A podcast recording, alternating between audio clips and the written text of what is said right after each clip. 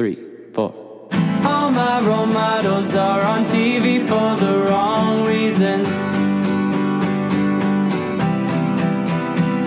And Welcome to the Deconstructionist Podcast. I'm your host, John Williamson, and we are back with a returning guest.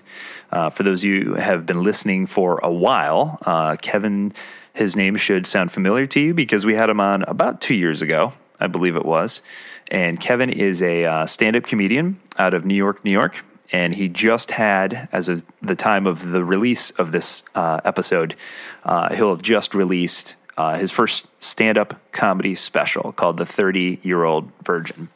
And it is available anywhere that you can find rentable, streamable content. So, uh, iTunes, Amazon Prime, Google Play, um, any of the cable on demand services should have it as well. Uh, it's really funny. And uh, I was actually witness to a couple of the. Um, the stories in his stand up, but it's uh, very identifiable, I think, for a lot of us who grew up in uh, like Christian households. Uh, there's a lot of uh, stories and jokes that that he pulls, uh, all of it actually from his actual life, and so we talk a lot about that on this episode. Uh, there is some strong language in this episode, so if you're kind of adverse to that sort of thing, um, and we do talk about um, some very like kind of uh, real topics, we'll we'll say spicy topics maybe. Um, so if if that's not your cup of tea, that's okay. We'll be back next week with our our uh, regularly scheduled content. Um, but this one was a fun one to do to, to, to catch up with Kevin and, and talk about um, what went into creating this special based on on his life. So. Uh, check it out. Hope you like it. And uh, as always, support the band. Uh, the band's name is AJR. Um, really cool group. And um, we were happy uh, to be able to use their music on this episode. So go out and support them.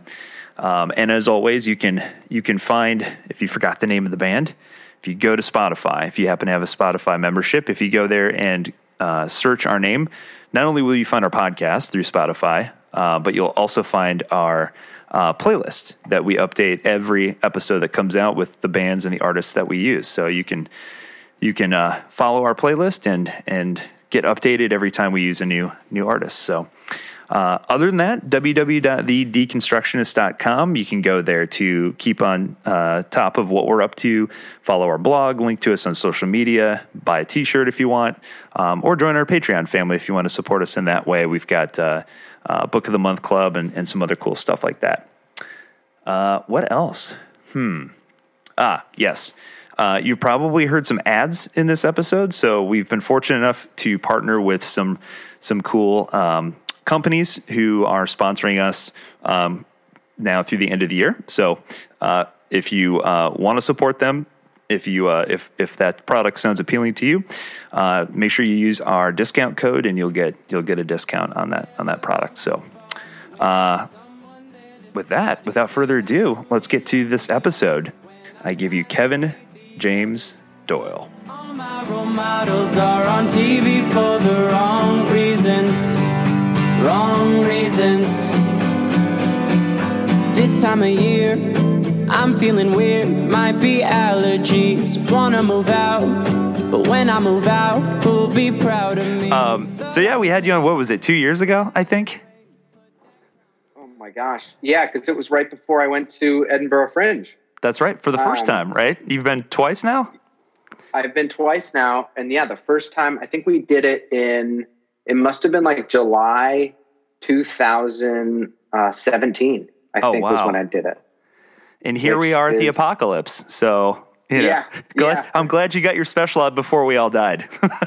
I know.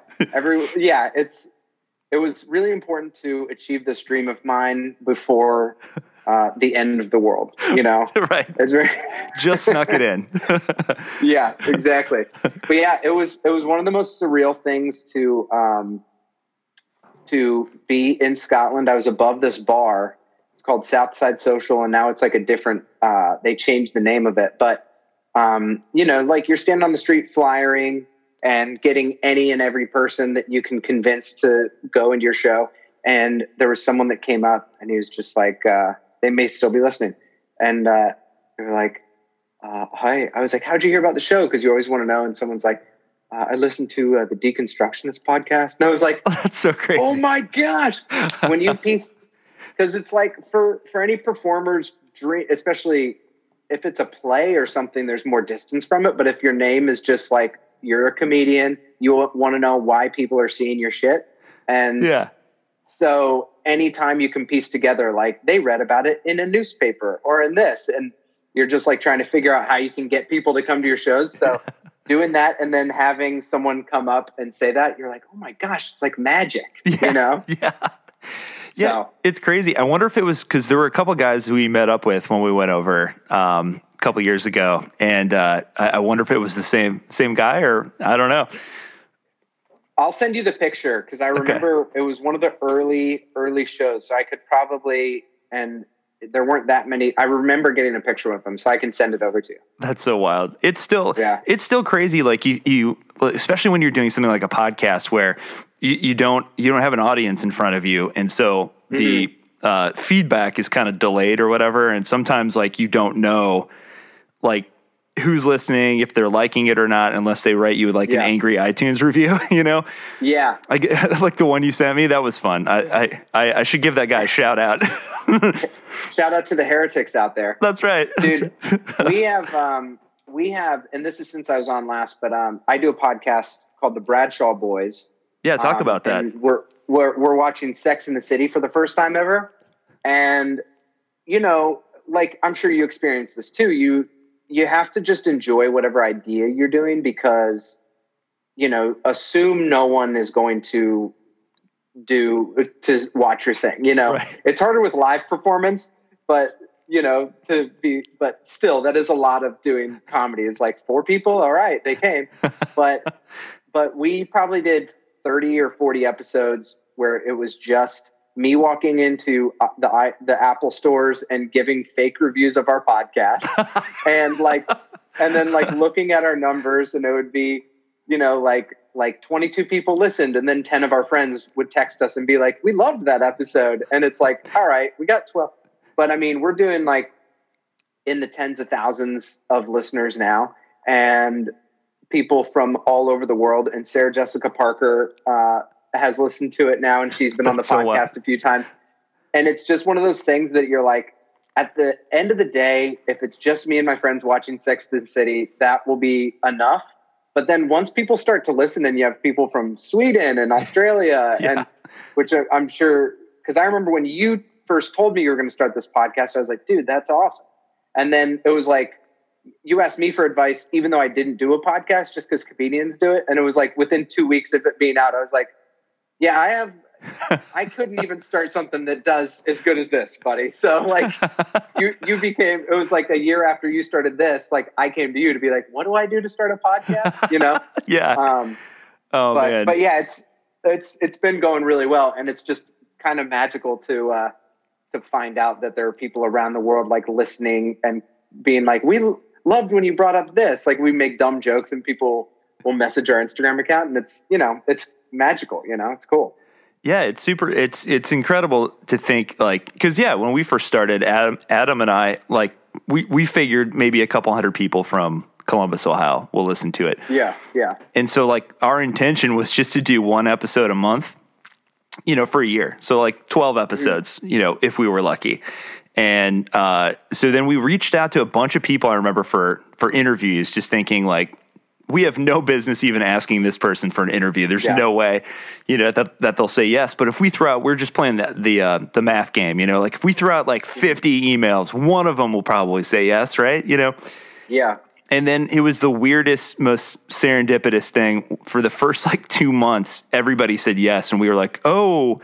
I remember early on we did, I think, four interviews in one day, which I will never do again. We were both just Yeah, yeah, so yeah. exhausted, but but it was nuts. And then it just kind of took off. Like all of a sudden, I think the first year we did weekly episodes with no break, and just Yeah. went at that pace for the whole first year and then kind of got our got our legs under us and figured out like how to do this better you know Well, I think that it's it's interesting because there is like a lesson in that that in my it was my 35th birthday yesterday, so like I'm a little like not nostalgic, but you're just like thinking about your life, you know, and you're just like there's high school and then there was college.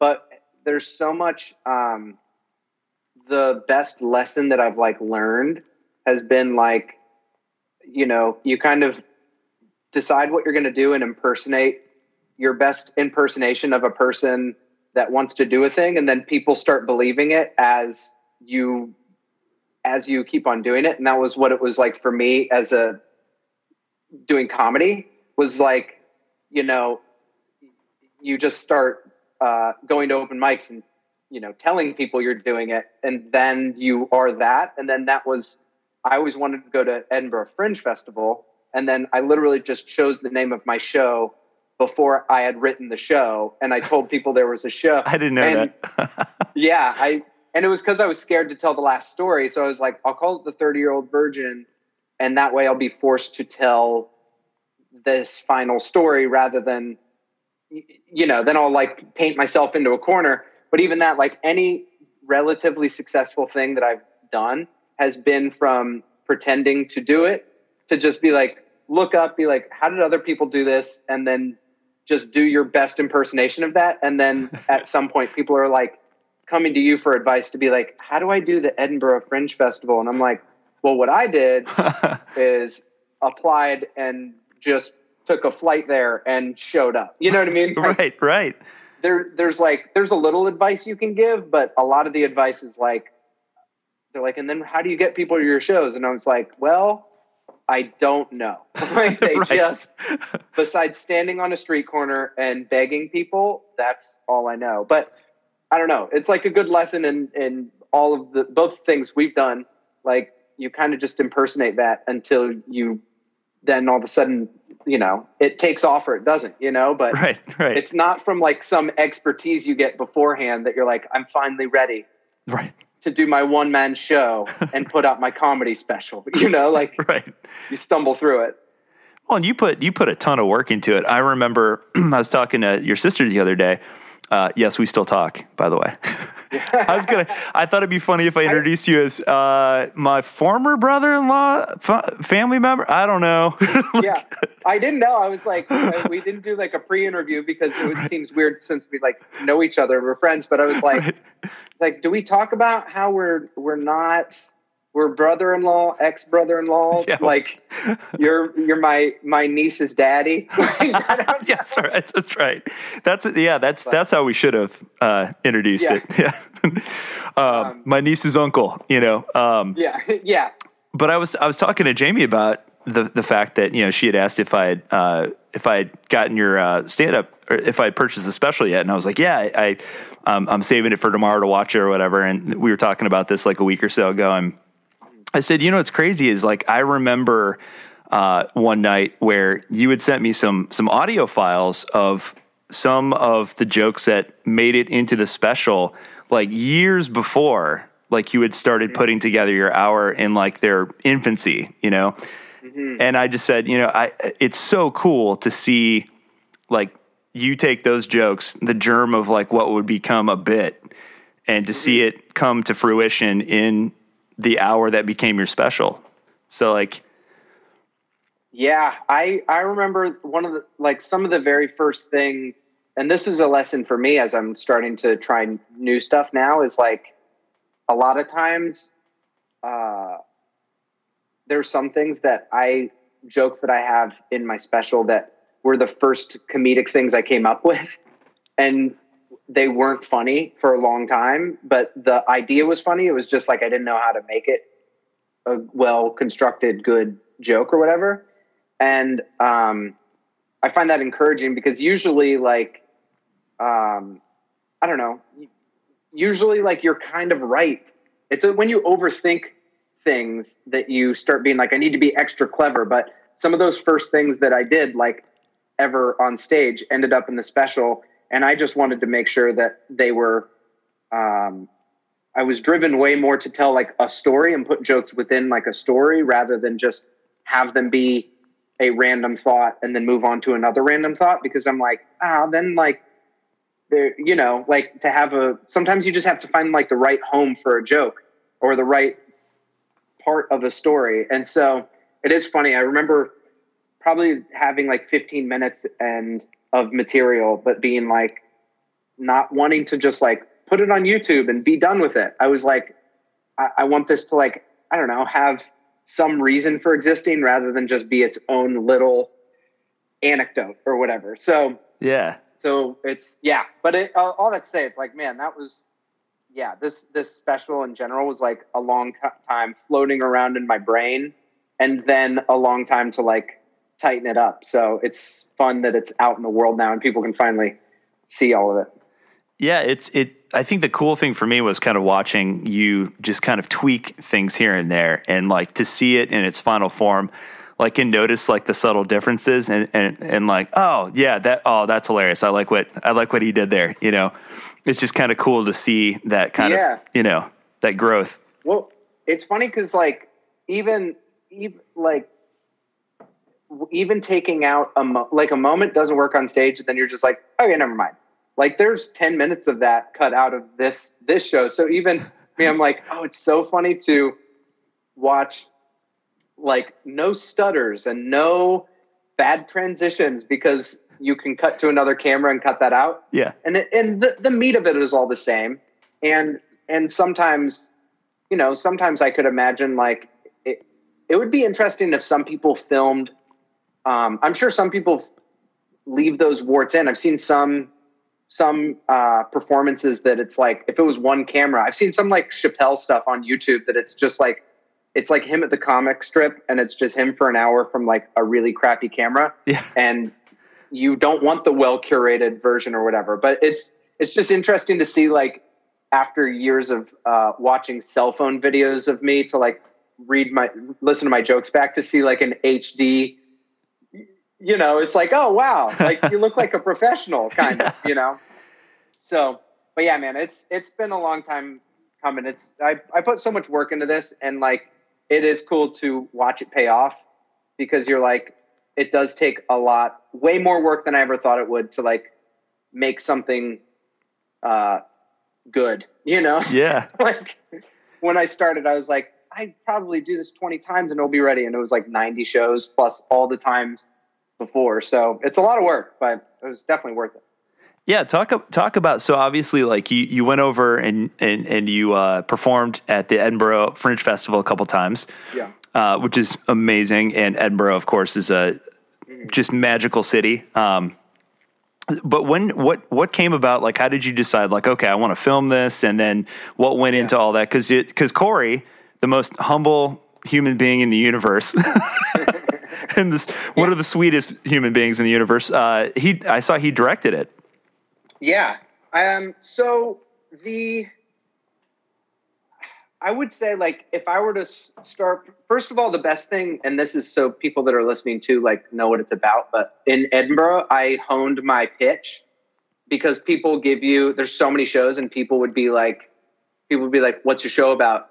And I, you know, after a few times of being like, "Well, um, I'm from New York and I'm a comedian. They're just like, leave ne- on to the next show, you know? Yeah. And so, uh, and it ended up being all of my press materials were what I ended up just repeating out of stress to get people into my show in Scotland. I would just be like, I grew up in a Christian home. I was saving sex for marriage. I got engaged, broke off the engagement a month before my wedding, and woke up in New York City a 30 year old virgin.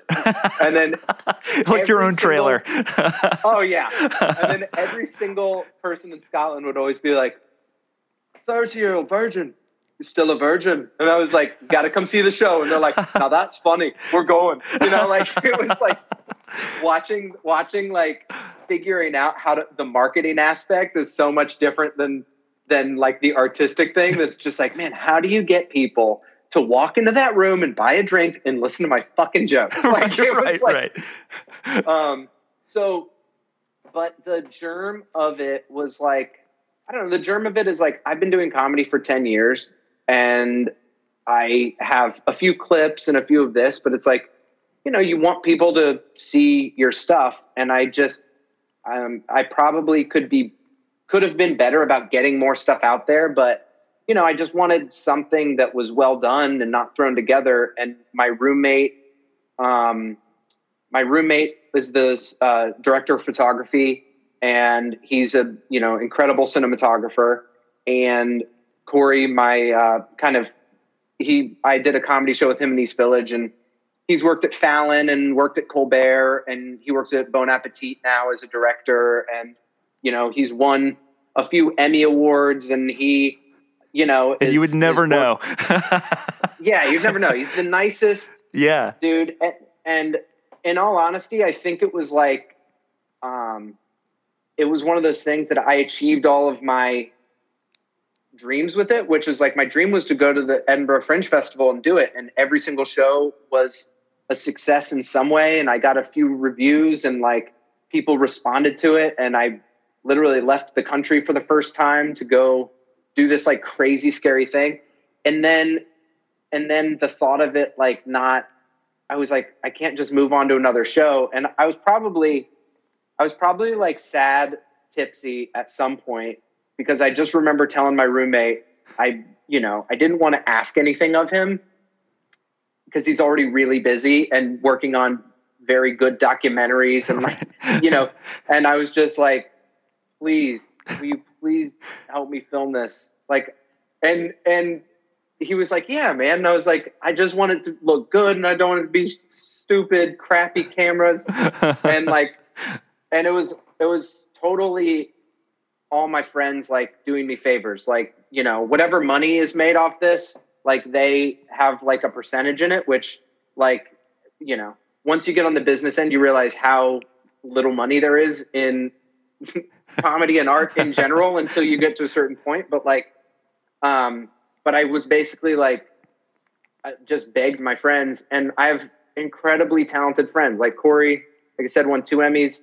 Um, and then the guy who did sound lee Sullivan, he's been my friend for years. He does sound for warner brothers so for Whoa. like he, he worked on lady bird and he's you know worked on little women and he does all these so he works for this guy who does all of the Coen brothers sound skip who's Whoa. like always nominated for oscars and and um and yeah so it was just like taking all of your friends and being like will you please help? And they're of course like they want to work on cool stuff too. So they're like yes this show's great. Like let's film this because you know we want things to direct and to film. So um and then from there literally here's another lesson like we we googled there's this cool online thing called like the outlet they're like an online publication okay. and they have some cool like interactive articles and so i googled how to film a comedy special That's how we started the podcast. How do you start a podcast? That's how we did it. Yeah.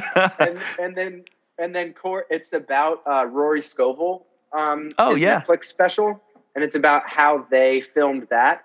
And then of course they sent it to Corey. This is classic Corey.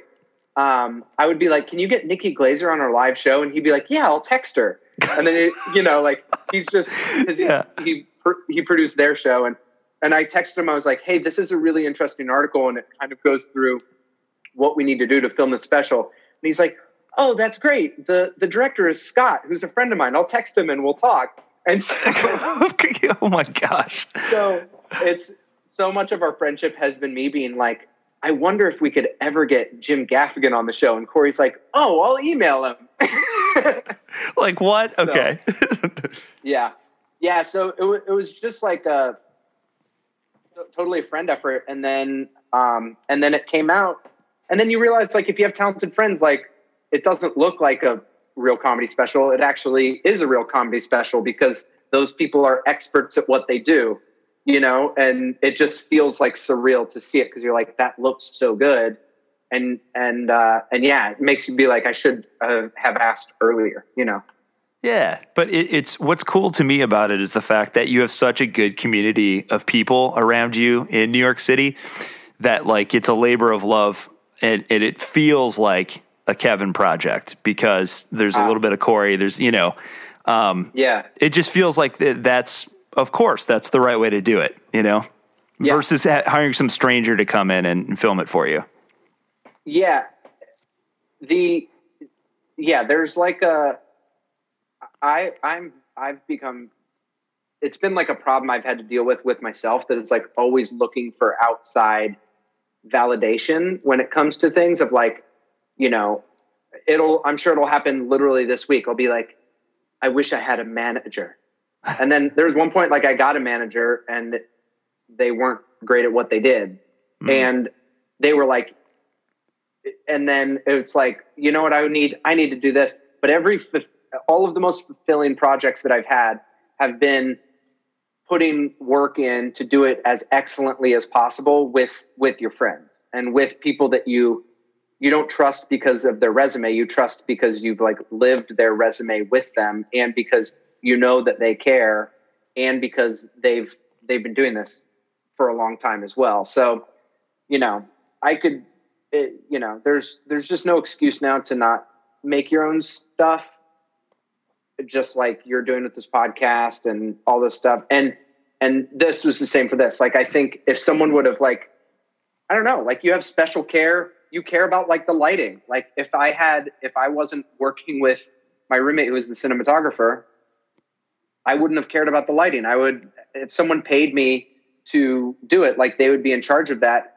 And it makes you care about those creative decisions and, you know, which ultimately I think make the project better and more fulfilling because, you know, you're, you're, I don't know, you're not just like go on stage, like you're going to be a star kid. You're like, how do I, how do I package this thing and how do I make this the best it can be? Because it's my project, you know? Yeah. So, yeah. Frankly, I'm scared of clowns. And get togethers get me down. But when you talk, it's like, wow, I'm not crazy. Yep, yep, yep, yep. Don't kill me, cause I'm just a messenger.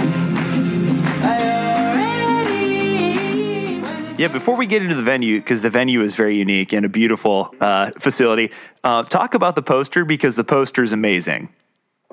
All right. So this is another lesson in doing, um, listening to your smart friends and, and like trap, like if there's a story that you want to tell that you're scared to tell, but you know deep down you want to, like this is another chance where I was like, I have to force myself to do that. And so I had the synopsis of the show and I, I was like, do like a crazy poster that is just like me making a silly face, the comedian face. It's like, meh. Yeah. and my my friend Sarah w- designed this poster. Um, I wish I could find it. I uh, actually may be able to find it for you to post, but she did a design for it, and it's kind of like a saint. I look like a saint, Yeah. and there are I'm barefoot in the suit, and I have like a little cross necklace, and then I have like the halo behind my head that has triple three X's on it, and then I have um, and then I have a bunch of uh, condoms at my feet, and I have a uh, my joke notebook in one hand, and I have my engagement ring in the other hand, and then I have fire on my crotch. There's a lot of thought that went behind all of the little bits and pieces of this. I mean, like, so my friend Sarah sent it to me as a poster design, and I was like, "Hey, this is great." Like, probably like a little over, and she was like, "No," she's like, "You need to do this for the show, for the mark." And she's like, she gets paid tons of money to do marketing. Like, Yeah. she knows marketing, and that's like, and and then at it's every time I put one of those flyers in someone's hand in Scotland, they would be like, "Whoa!" Anytime I would post about it, people would be like, "Dude, your poster's dope!" Like yeah. it. And then and then Jeremy, my roommate, who is also the director of photography on special, he also, um, he was the photographer for it. So they worked together, and it that was another thing that it forced me into, uh, you know, if, those of you that are listening that haven't seen it, um, the condoms on the floor, the engagement ring, and the fire in the crotch all are uh, elements within the greater story. So I hope you, I hope that wets your whistle. yeah. Those aren't just random things in the poster. Yeah, and and then also then Sarah then like when you work with someone who is smarter than you, even Sarah said the triple X is because it's like a very like you know revealing sexual like uh edgy show in that way you know and then also xxx meaning 30 oh, and i was just like i was like geez like you're that's you're just doing me a favor so much you didn't deeper. need to over, you didn't need to overthink this that's Yeah, amazing. yeah, so I was like, man, like that is so like I don't know. It just makes you thankful for friends. I can I'll send you a picture of the poster so Yeah, perfect. so you can see it. But, but yeah, Yeah, it's it's amazing. I remember the first time I saw it, and I was just like, "Whoa, this is this is legit." Like now, this is I real. got the post. I got the poster before I ever did the show, so that is another fake it till you make it moment. That it was just like, really, oh yeah, yeah, um, that's amazing. yeah. So, so uh, talk about the fact that, like, obviously, you mentioned the fact that you you did a ton of shows. Like, I remember, you know, the first time I went uh, to see it, and you did a ton of shows around New York. You went to Edinburgh uh, and performed it a couple times. And also, I think it's worth noting that, like, when you say Fringe Festival, people think festival like music festival, where all Yeah. the bands are booked. There's a built-in crowd. That's not at all the case, right? For Edinburgh Yeah. Fringe Festival, you have to like work your butt off when you're there.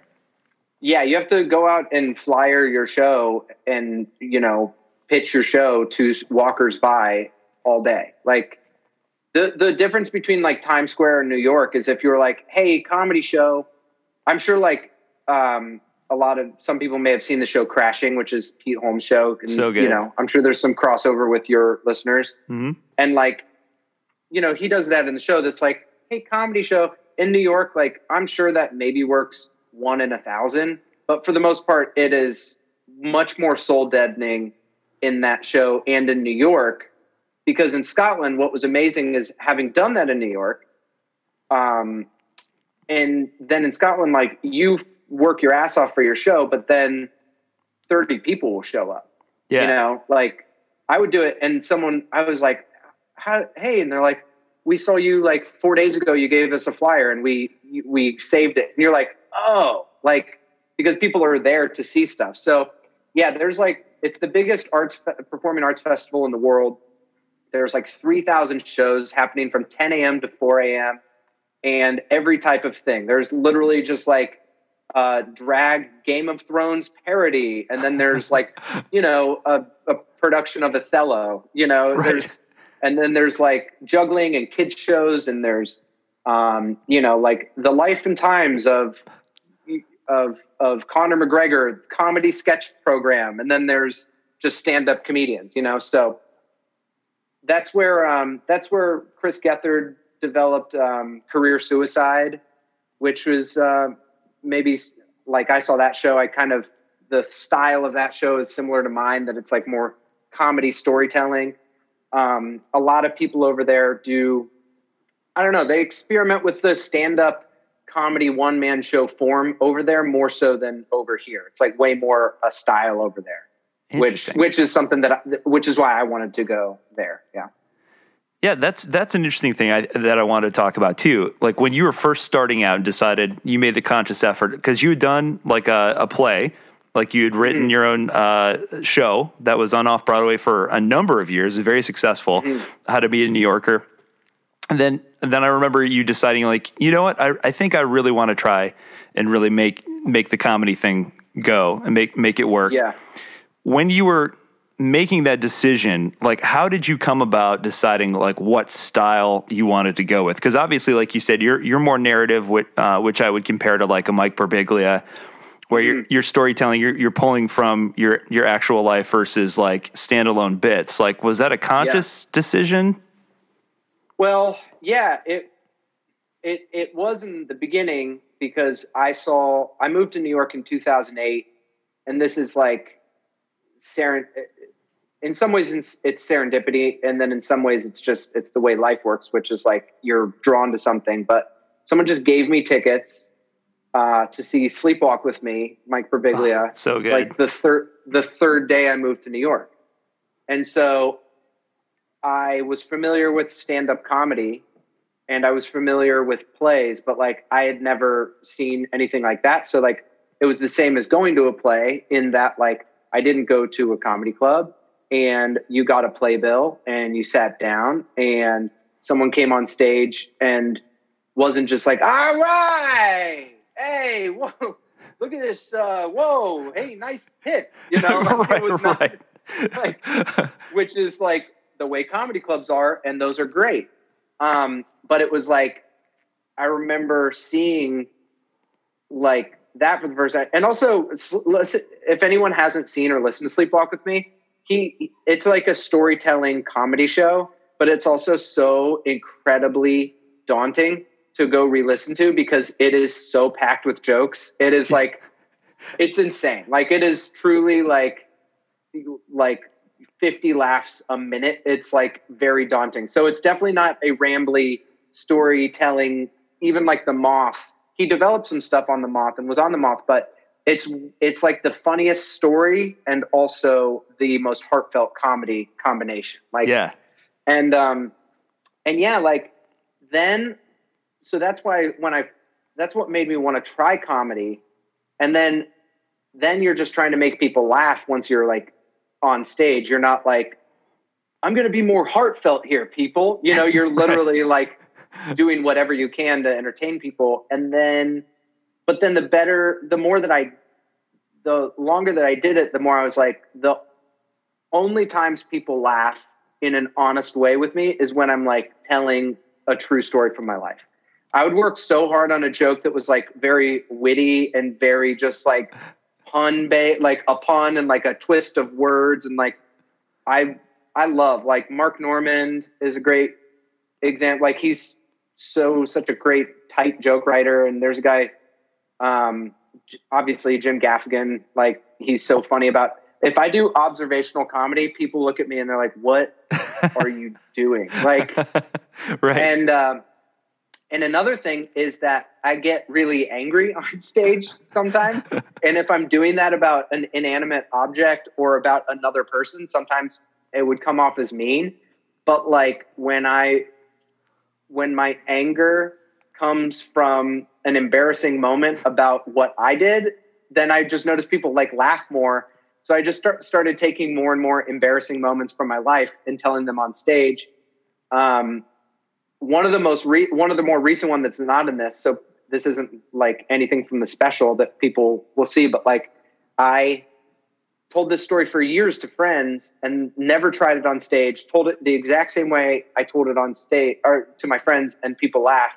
And it was basically like i was teaching a kid how to play chess and um, the mom is is uh, african american and we were just talking and then oh, she was like yeah she was like uh, she was like um, do you think uh, i think uh, uh, dylan my son i think he wants to be white. And i wasn't didn't understand what she meant. And so i was like what when you mean when he grows up? And she was like what? And i was like like he wants to be white when he grows up? And then i looked and he was setting up the white pieces on the chessboard. And I've told that on stage now, and people laugh. They cringe and they laugh. And I've never w- worked less hard for a joke than that because it's right. literally just what I said, and then me looking at her being like, "I want to fucking kill myself." Why would I like? Um, I got to go return so, some videotapes. Yeah. oh yeah, exactly. I mean, but that was that was from like telling people that story and they're like, you have to tell that on stage. I was like, why? That's legitimately humiliating. right. That's not like that to me. Still, even telling you it now, like it's not funny now. It's still really embarrassing. um, but that's kind of like usually a litmus test for stuff that I that ends up doing well for me on stage is just like you know being embarrassed. And this story was a 30 year old virgin was like a lot of really embarrassing stuff that I think I had performed enough that I knew like hopefully I can endear myself to the audience and this won't be gross and this won't be crass and it'll just be the truth and there will be some laughs along the way.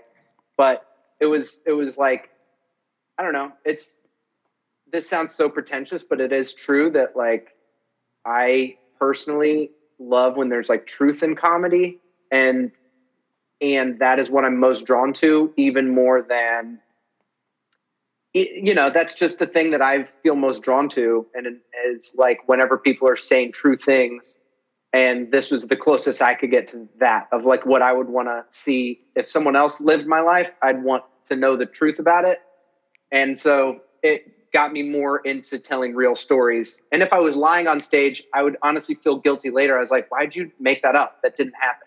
Right. You know? Um, so, so yeah. But you still got that when you first uh, started doing this material. Like people didn't believe that that these stories actually Yeah. happened. Like I've had to tell my friends who have seen it. I'm like, no, no, no. Like that actually happened. I was actually there for one of them. you know. Yeah, I had to get used to um, the beginning. The beginning joke of the show is telling people I was a 30 year old virgin. That's the title of the show. And still, when I talk about how like I didn't sleep with my fiance, it's like 40 minutes into the show, and people are like, "No," and I'm like, "Yeah." And I think it's from people being like getting so used to hearing the show go along that they're like, "But." you mean you don't mean your fiance like you had you slept with your fiance right and like um you know in that like you're kind of you're put into a position as a comedian to you know that's why you don't do one show you do lots of shows so that you can because sometimes if people don't believe you they'll stop laughing or they'll they'll start paying attention to something else. So you have to think of ways that are funny along the way to remind people like this is true or if something isn't true it's like a complete joke you know it's you know like there's um so yeah th- those just end up being things because you can't yell at the audience to tell them what to do. It's your job to get them to believe you. So it was interesting there would be times that as far as like a performance would go if people afterwards were like was that whole last part true? And i was like i'm clearly not doing my job as a performer and writer. Right. if the last 20 minutes the person is just being like is this true? Because you don't want them to think that. You want them to be engrossed and be like on this journey not just being like this is a lie. This seems like a lie. I'm gonna have to fact check this. Yeah. yeah exactly When you need mealtime inspiration, it's worth shopping Kroger, where you'll find over 30,000 mouthwatering choices that excite your inner foodie. And no matter what tasty choice you make, you'll enjoy our everyday low prices, plus extra ways to save, like digital coupons worth over $600 each week. You can also save up to $1 off per gallon at the pump with fuel points. More savings and more inspiring flavors make shopping Kroger worth it every time. Kroger, fresh for everyone. Fuel restrictions apply. Oh my gosh. So so talk about um, obviously like you you got to the place where you felt comfortable enough to say I would like to put this on film where other people can see it where potentially I could reach a much broader audience. So like how did you choose the venue? Because the venue uh, played so well into the poster, and I know you probably didn't intend on that happening, but there's a, Yeah. and I won't give it away. There's a shot at the very beginning when you're walking into the venue that's just money. Yeah. Oh, thanks, man. Um, I think like all of this stuff, it's cool because you spend so many years trying having ri- random creative projects and this and that, and then like when there's something you're really proud of and really want, like it is cool to get your wheels spinning to be like, oh, in a comedy special, sometimes there's like a little intro. Do I just want to show me walking in and like you know like everyone knows the whole like new york city like walking into the comedy club Right. so we i was like also i was like there's kind of like some expectations. If someone's clicking on something you want to set up the the story of the show. So it's kind of me walking around new york city and then i walk into this church and i thought that that just seemed like an appropriate way to begin to tell the story. So people are like what? The title? And then they're like all right i want to hear what this guy has to say. Right. as far as the church goes this is where jp morgan went to church No way. it's still J, JP Morgan's like trust still funds the church. And so it's called St. George's Episcopal. It's like one of the very first AA meetings in New York City happened here and it's still continuous. They have like they have tons of meetings there. They have a preschool. They have all of this stuff and they also are like incredible supporters of the arts. They have Hmm. um, I've seen I've seen like a bunch of plays there and play readings and and I've seen jazz music there and I've and so I went to them. I asked them if I could film here. They were very very accommodating. The room has like low ceilings. It feels like if like it feels like if there was a comedy club in Westeros in Game of Thrones, yeah. this is where it would be like grab grab some drought and Your flagon of wine. mutton. Yeah. yeah, yes, yeah. There's a two mutton minimum, right. uh, and but it it it was like a good comedy room, and there was something that was like really important to me. That was like, if I can do this uh, in a church, I would love to. Uh, I would love to s- tell this story in a church because it has a lot to do with my upbringing and it has i think most people that get in the position that i was in are have a religious background but then also it's just a beautiful space like bill burr uh, filmed his one of his specials in in like a cathedral Huh. uh, in Nashville. I think it was turned into like a performance space, but it looked great with like the organ behind him, you Yeah. know? So it was like, on one hand, this is number one, most important thing is that the show is funny and that it is, uh, and that it is an appropriate place to have a comedy show as far as the dynamics. And then, you know, if there's like an added weight that adds like a little drama, drama to it and a little bit of, um, not just drama, but um, but uh, not I don't know what the word is, but it just adds it adds to it comedically, especially once I start doing the more I don't know risque material. Yeah. You know, Yeah. the first review that I got, I got a review just the other day, which was great. They gave it four stars, and they said like this is not the, um, this is like stuff. This though it's filmed in a church, there's material that would make the devout blush, and I was like, that's exactly what I wanted. Like Right. people are used, people are going to be used to hearing Louis C.K.'s dirtiest material at the Comedy Cellar, you know, or like or or Bill Burr or Dave Chappelle or Amy Schumer um, or Ali Wong. Like you're tuning in ready for whatever they talk about, and um, but you're not used to seeing it in a church, Right. and so um, so yeah, it and then the Reverend um, of the church who who I asked for the space, he sat in the front row the very first night. We've already rented all of the cameras. Oh my We've set up all of the lights, and I, you know, literally a production budget is like completely spent, and um, and he's sitting there, and I'm just like midway through, he could literally just be like, "This is not no, no, Just pull the plug. this is not no this is yeah just pull the plug and i would be like i just lost a lot of money um, yeah.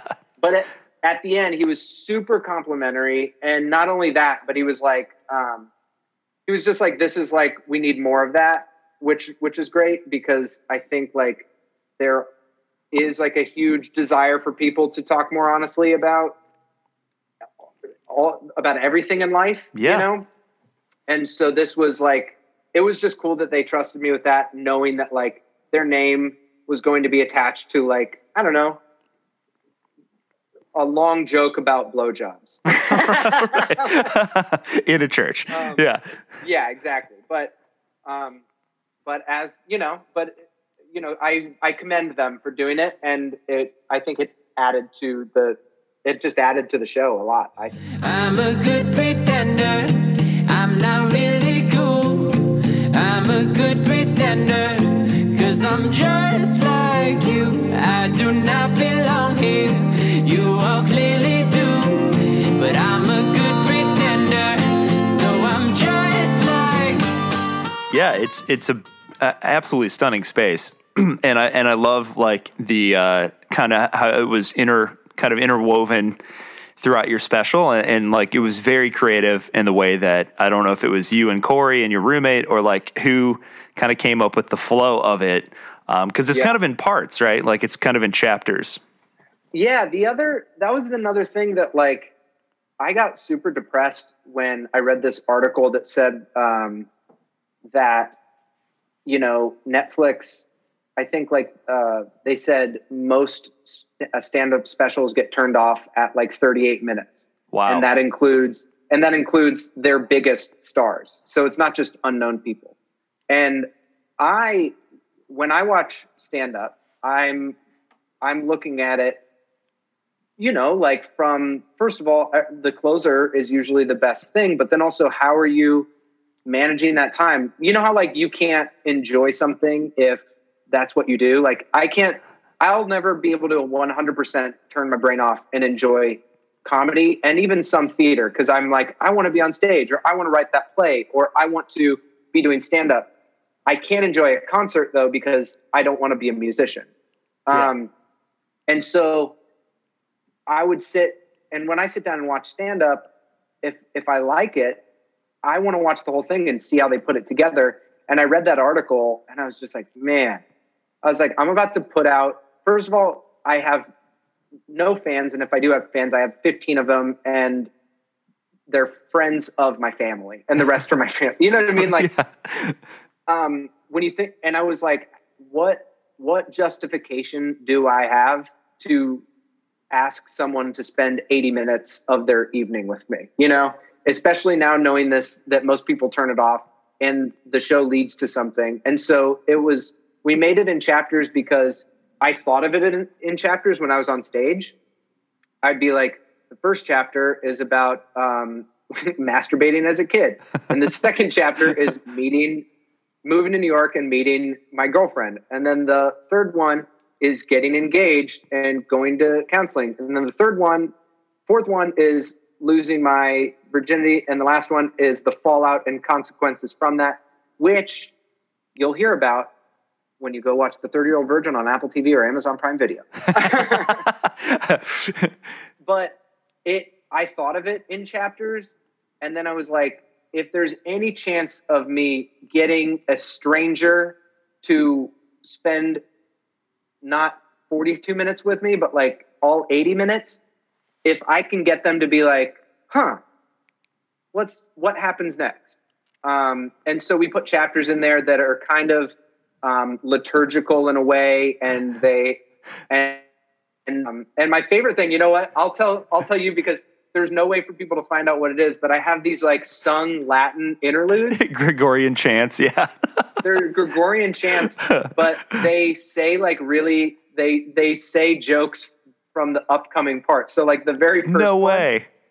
it's translated into Latin and in actual Latin, not like Google Translate Latin. And there's a very talented singer who doesn't want to be named in my special because he has like a real job. And he is in a Gregorian chant singing, um, the first time I masturbated, I thought I got my mom pregnant. oh and then God. another one, and then another one. He's saying the another one. He's saying uh, there are there are sores on my penis. Oh my gosh. It sounds like it sounds like something that you just pulled offline from like a you know, like a Gregorian chant CD or something. No, that's one of those things. It that sounds really full- professional. It's it is very professional, and the Mm. person should have been paid thousands of dollars because like they they're a very legit singer, and they and uh, and the translations were done by like an actual uh, like per- person with a PhD in Latin. Oh my gosh. and it was just such like a to be honest like there's one of those things where it's like there's the easy way to do it but if you find something funny even though the joke isn't always gonna land for everybody yeah. whatever it's worth it's worth doing like that for the future to come of being like i always had this idea that i wanted this gregorian chant saying this crass thing in a church. Right. and and actually i got a text from them that said the latin translator and they were like this is the word for penis but it's but this is the word for dick. And which one would you prefer? And i was like ah let's do let's do dick. Because the other one said like it was like penisa or something It's too close. it was just like it's too obvious. it was too obvious and i was like and the other one was like the more like crass version back in back in in in latin where and uh and yeah i was like do the dirty one and i was like and i like also i don't know so it's just like a fun inside joke but it, it also adds to i don't know for me it added to like cool this is like the way i want to tell this story it's just like another funny detail I love I love how somewhere at some point there's going to be like a, a 60 year old uh, person who's listening to it and who's like, "Gosh, that's so pretty," you know, and Yeah. not have any idea. They're like, "I wonder, uh, I wonder uh, which album this is on," you know. yeah, yeah. Is there any way I can get the? Yeah, totally, totally. Oh, that'll be it'll be really funny if um if the person who's saying it, the guy who's saying it, gets nominated for some sort of award for it, you know, and then he Um, it's like, do I accept the award? What? How do I like? Can I do it has to accept the anonymously? Yeah, Yeah, and he has like a voice changer. He's like, "When I did this project, I did not want to be attached in any way." exactly. Oh my gosh. So so there is that aspect of it though. I wanted to ask you about that.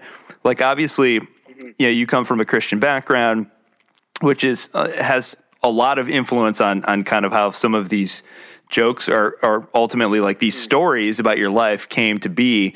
Um, and, and obviously, there are going to be some people out there who who watch this who are who are Christians who are like, oh, it's about a, a guy who's a Christian talking about all the crazy things that happened to him growing up or whatever. Yeah. Like, have you gotten any like kind of weirdo backlash from that, or people who are just kind of like, I can't believe this, you know?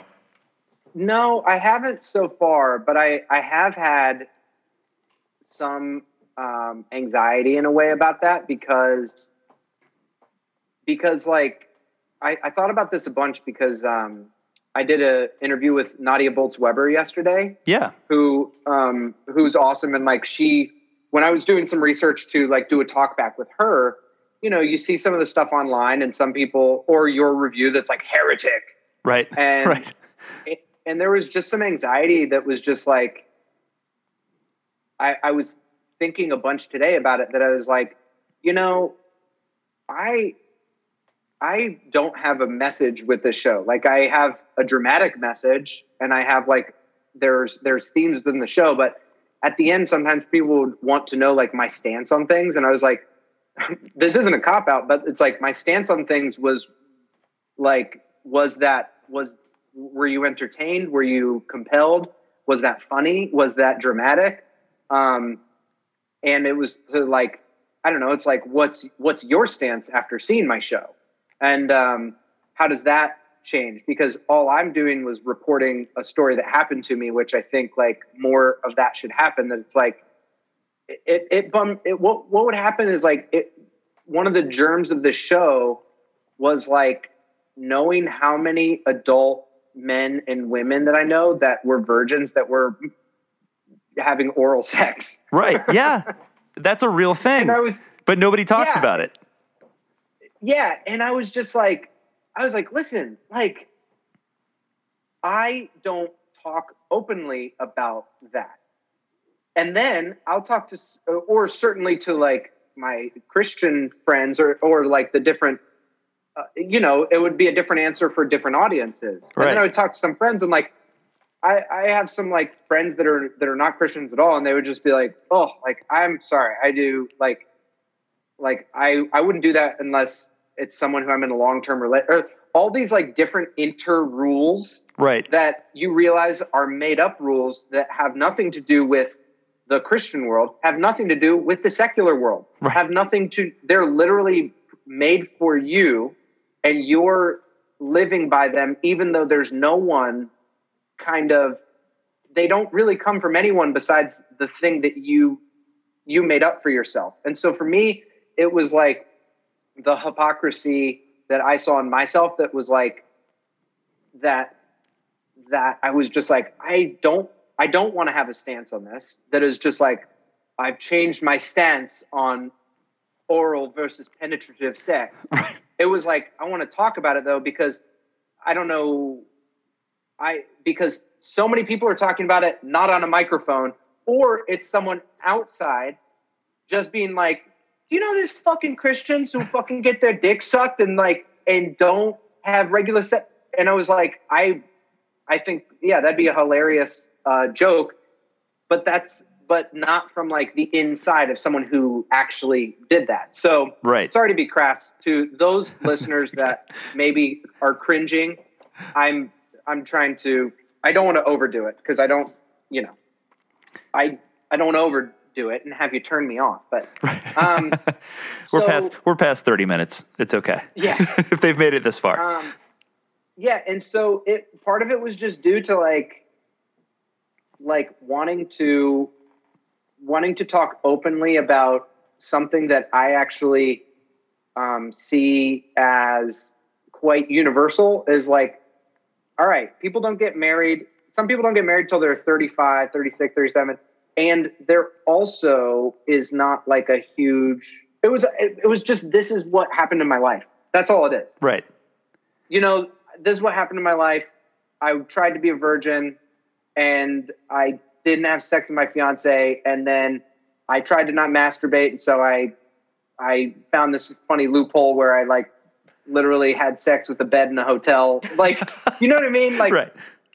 It's not me trying to gross people out. It's also not me taking a stance pro pro sex with bed and hotel or anti. It's just a thing that I did and I and I told people about it. You know, But I, I does think that answer your question? You know, yeah. like, I, but I think I think you're onto something. I think that was what was so refreshing about your stand up and the stories that you tell. It's the fact that th- it's so relatable on so many levels for a lot of people. Like maybe you know, like in varying degrees, but like there's so many things that are taboo within Christianity, like the Christian community. Like you, you know, like this idea, this in, insane idea that well, if you're a real Christian, you don't masturbate, or if you're a real Christian, you don't have, you don't have sex before marriage, or you don't you don't say the word fuck. You know, like all Yeah. these ridiculous standards by which a lot of Christians don't measure up to, but are secretly Mm-hmm. kind of like doing those things or saying those things in secret.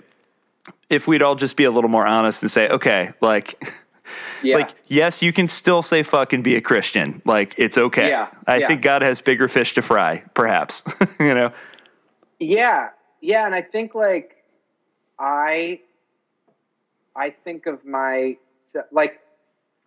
I think like you have to be really. I think with some of your listeners, it's probably preaching to the choir a little bit because I'm sure a lot of people are more open minded. But I know, like, when I grew up, someone like Sufjan Stevens, it's Yeah. like that's my that's my favorite Christian musical artist. You Yeah. know, and and it it's taken like a change in a lot of people in our generation to be like that's so weird that that was not a christian artist even though it's like that's a person who's a christian making art Right.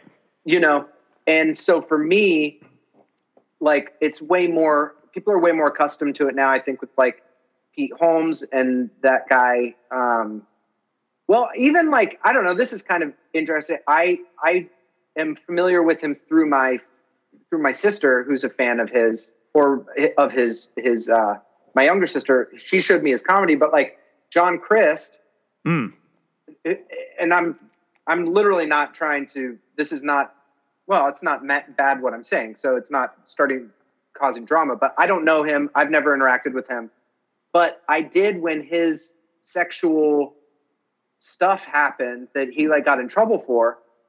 I was like, part of that is like something that I was like, I don't, I wouldn't want to work in a place where then I like my fan base would find out that I let them down. Like I want to be able to be on. I felt really bad for him because I don't necessarily think if I don't know, like if you sexed with a person and they want you to sext them and you want to sext them, I don't think you should necessarily have to apologize to a fan of people that thought you were a non-sexting person. You know what I mean? Right. Like Right.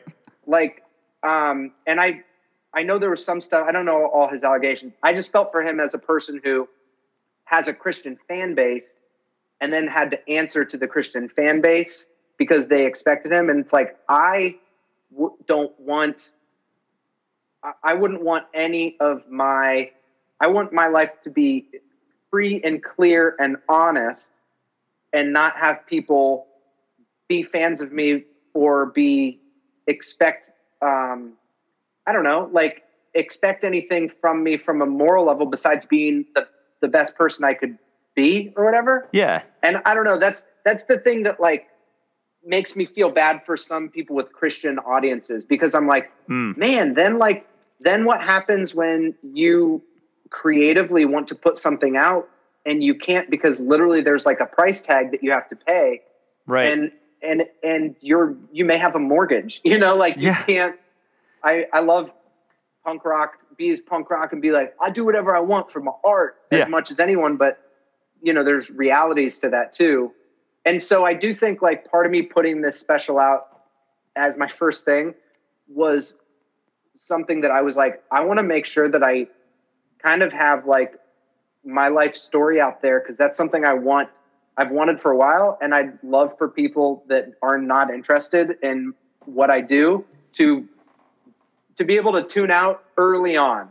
You know, yeah yeah to not like find out later. To be like some story like ten years from now, and people are just like, "Did you know he lost his virginity?" and you know, I don't know. Like I, there was just something that like I wouldn't want anyone to be ever let down by by my life, by the things that have happened to me. Um, because I think that's too much pressure for some people.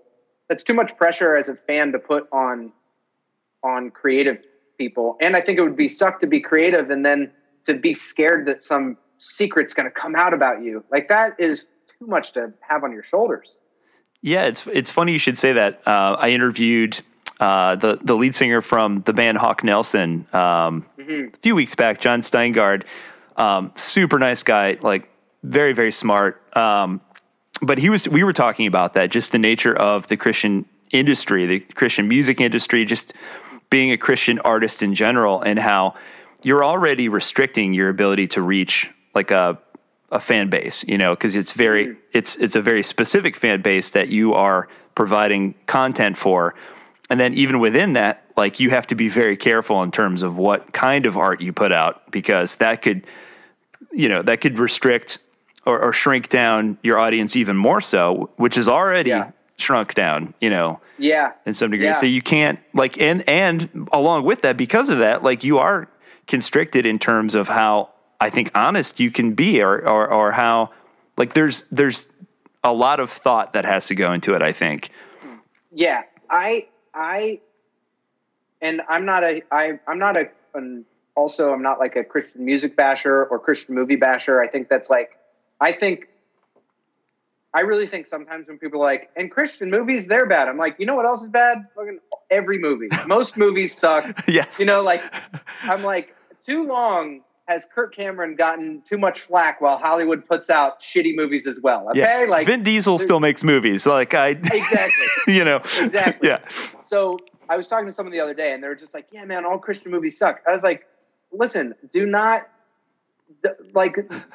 There will be some good ones one day, you know, but like anything, anything good is comes from some sort of place of honesty, and I would hate. I, man, I would hate for I don't know. Like, there's also a thing of like Seinfeld is funnier because they're censored. You know, like that did like elevate their level of humor because they found ways around stuff. So I don't think like I don't necessarily think you need to be able to say and do whatever you want Right. um, to make something funny or make something good. But you do have to be able to go to any any place story wise or creatively or emotionally. And I think those are the things that make my skin or like hair stand up for my personal creative stuff is like I would hate to be like, oh, I can't tell this story. Or I could certainly tell this like the first time I told some of these stories, they were way too raw or way too crass. And I had to figure out a way to be as crass as I wanted to be without alienating an audience. But I never want to be able to not say something, especially if it actually happened in real life, because that's where interesting stories take place, the ones that actually happen. Yeah. So this to, this to me was like a story that a lot of people have lived or lived adjacent to that was not ever told from an insider's perspective. And I've gotten so many people that have been like, oh my gosh, even girls that have been like, I dated a boyfriend and there was some girl that was like, I dated a guy for like six months and we wouldn't have sex um, because he, I wanted to and he didn't. It ultimately like ruined our relationship. And then there was like another girl that was like, oh my gosh, like that's so hot. That like, like that level of control. yeah, there was like so there was like weird things that came up that were like some guys were like, man, like I experienced that. And now I'm not in that world anymore. There were some people that were just like, that's amazing. Like, and then there were some people that were just like, you know, everywhere in between. There's so many people that told me about STDs that they had contracted, oh. and and I have never talked to someone who got who talked openly about an STD after a show. Just come up and be like, I got this one time. I'm cool. Or this happened and I live with this. Like, it opened up a world of interactions to people that I would never have. And I think it was from them being like, you were honest about this. I can be honest about this. And that's like, besides people laughing, which is like ultimately what a comedy special is for, someone afterwards being more open about their life after is like the biggest, I don't know, accomplishment of the special, I think. Yeah, it's like in a sense you removed the shame label from something mm-hmm. that they were afraid to talk about and you gave them permission to now talk yeah. about it. Yeah, totally. Totally. That's crazy, man. Um, yeah. One of the things I want to ask you about is obviously um, the pandemic is mm. is still going strong, man. Still going strong. Yeah, right. Um, how is that? Because obviously, this is a crazy time to release a, a special. Um, you're not able to tour to to support it, um, or do sh- even work on material right now. So how? Where are you even? I don't even know. I'm, I'm in uh, I'm in Brooklyn. I'm in my apartment, and okay. uh, I'm able to work as a tutor um, online, like virtually. So it it's tough. I've been keeping up um, doing my podcast, which has been super fun, and working on some writing stuff and um, and keeping creative that way. And like, yeah, I I think that there there's like a desire everyone has real quick to be like, I should start a TikTok account, and nothing against right. that, like. Um, but I do think sometimes it's good to sit back and be like, all right, what do I really want to do next? And what do what really do I want to talk about? Um, and so, yeah, so I'm working on some stuff. I've done some outdoor shows too, which are which are fine. And I'm thinking that you know it's not going to be a fun winter here in New York, but I kind of have a, I kind of have a game plan to work on some writing stuff that goes beyond um, just stand up that I've wanted to work on for a while. And yeah, it's it's really tough. Like I don't there's not like a, I got the hang of it. It's like it's like cutting off. You know, it's like if you I don't know if you love coffee and then it's like no, it's not like that because you'll get over it and you'll just like not have coffee. It sucks. It yeah. sucks really bad because it's like. Um, but I am thankful that I have a special that people can watch, and so in that sense, like it's better than if I didn't have the special coming out. I'd feel really bummed because at least now I'm not performing live as much, but like hey, like people can watch this thing, and then when I do, hopefully there will be a few people that'll buy tickets to see me in, you know, Tennessee, yeah. and then you know Chicago or whatever. I, I, think I think about these times, and I think about the one comedian that this does not affect at all, and that's Maria mm-hmm. Bamford, because Maria Bamford literally filmed a special in front of her two parents, and it was brilliant. Yeah. she she figured it out early. Yeah, it's like she's like, I'm ready. Let's cut, out, let's cut out the middle the the middleman, the middlemen and women in the audience. right, right. Um, yeah, I I have an idea for one one thing that doesn't require an audience that would still be kind of you know comedy in like a storytelling way and now that I'm back in New York, I've I've kind of doubled down on that because I've been like, this will be something that I can do and no one, I don't need an audience. And I think more than any, any time, like you may not want to do it once you can get an audience. You may as well yeah. be creative and like put something out there. So I have an idea with that that I definitely have already been working towards, and I'm probably going to film uh, sometime in the next few few weeks. And uh, and yeah, I think it'll just keep the juices flowing at the very least. You yeah. know. Yeah, I, I, think I think the silver lining to all this is the fact that we do live in a day and age where technology has allowed us to kind of circumvent some of those things. Like you think back, like had this pandemic hit and we're still living with the technology of the, like the 1970s, mm-hmm. like where we don't even have VCRs yet. Like you're you're basically stuck. You can't go out to the movie theater, so like movies aren't happening. Like yeah, yeah. you know everything just kind of stalls out. Yeah, I think I think there's it's been like a blessing and a curse that is like at least we can get through it this way, but then the other side is like, you know, that is a little sad that it's like you can see some things changing that will be forever changed. You know, like Right. that you're like seeing how easy it is. You're like, oh man, like I I I don't I I, I hope that I'm I'm excited. People are always going to love live performance. People are always going to love theater and comedy and all that stuff. And so I'm really really really excited because I think people will not take that for granted when we get back. I think the people that think they're just like, oh man, like why when I have all this stuff inside would I ever need to go out? And I really do think it may not be not everything will be the same, but I do think the desire for like live interaction like will not go away or else it would have you know, people are always saying the end of everything, but Yeah. I think people will be so excited to do that and I think it will you know it'll be better than ever cuz like you don't have something uh, it was like we all fasted from from being around each other and then we're going to really freaking appreciate it when we can, you know? Strangers are going to be hugging one another. Like, Yeah. like, yeah. Excuse me, ma'am. I couldn't help but think, um, would you be interested in making out? She's like, I was going to ask you the same thing. right, right, right. You're you're a human. I'm a human.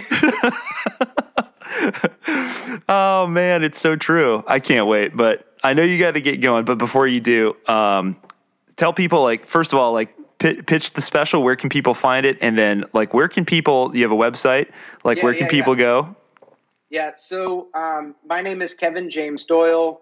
Um, the is called The 30 Year Old Virgin, and it is on Amazon Prime Video. It is on Apple TV, Google Play. It's put out through Comedy Dynamics, so they have it everywhere.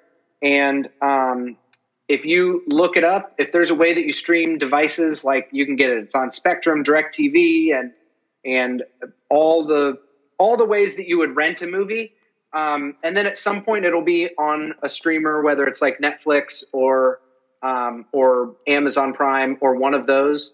Um, but for now, it's it's uh, video on demand. So any way you would rent a movie, um, that is how you can get it. And um, uh, I would love it. It's about growing up in a Christian home, saving myself for marriage, and uh, and then uh, leads you all the way up into my first sexual experience, which was quite comedically traumatizing. I, I spun some pain into some entertainment. So Yes. so I hope you enjoy it. And then my I'm on Instagram and, and Twitter, most mostly on Instagram, but I also do a podcast called The Bradshaw Boys. If you want to hear three guys watching Sex in the City, um, we've had on Kristin Davis and Cynthia Nixon and all the cast, and uh, it's it's actually a super great show that brings up a lot of um, a lot of good conversation about dating and life in New York City and modern modern romantic life in general. So, um, so yeah, you can listen to my podcast, The Bradshaw Boys, and please watch The Thirty Year Old Virgin. And if you do, give it a rating or a review because you know I'm just trying to get people out there to to find out about it. So. Perfect, man. Well, it's great. I've seen it uh, uh, in person. Uh, I'm fortunate enough to have seen it in person before things hit the fan. Um, I watched it again when it came out. Um, it's such a well done uh, special, and and I could not be more proud of you, man. So thanks for thanks for coming on. thank you so much and uh, love you it's it's great to have you as uh, it's it's cool that we get to do this after you know the divorce and still like i still consider you such a good friend and such like a still consider you a brother and i just appreciate and love you man Oh, love you too, buddy. Feelings mutual, and and uh, yeah, we'll we'll keep doing this. So Yeah, when the next absolutely. special comes out, we'll have you back again. i can't wait all right All all right, right man i'll see you all right. Thanks, Kevin. thank you Bye. I hope they don't make fun of you when you grow up and go to school, okay? Cause winter is a badass name. Winter, I hope you talk to girls or boys or anyone you like. I just hope you don't stay in every night. Cause I wish I was out tonight.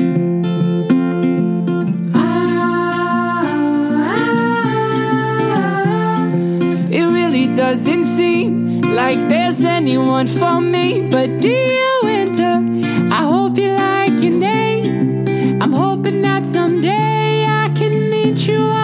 earth. But shit, I gotta meet your mom first. Dear Winter, I hope you like this song. And even when you're 13 and you scream at me for parenting you wrong, I hope it's still a badass song.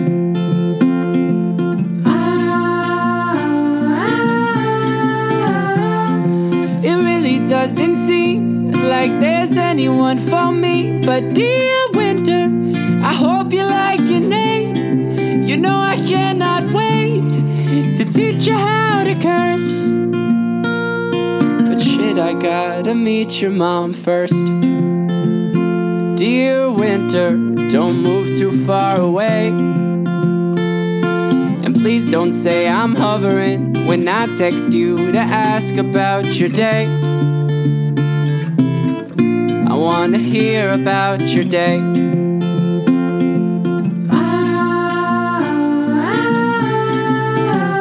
Will we still hang out and talk when I'm no longer in charge? Oh, dear winter, I hope you like your name. I hope you let me take a shot with you on your 21st. But shit, you gotta ask your mom first. Dear winter, I'm looking for your mom. I gotta find a girl that doesn't mind that I'm inside my head a lot. Winter, it won't be too long. First, I just gotta find your mom.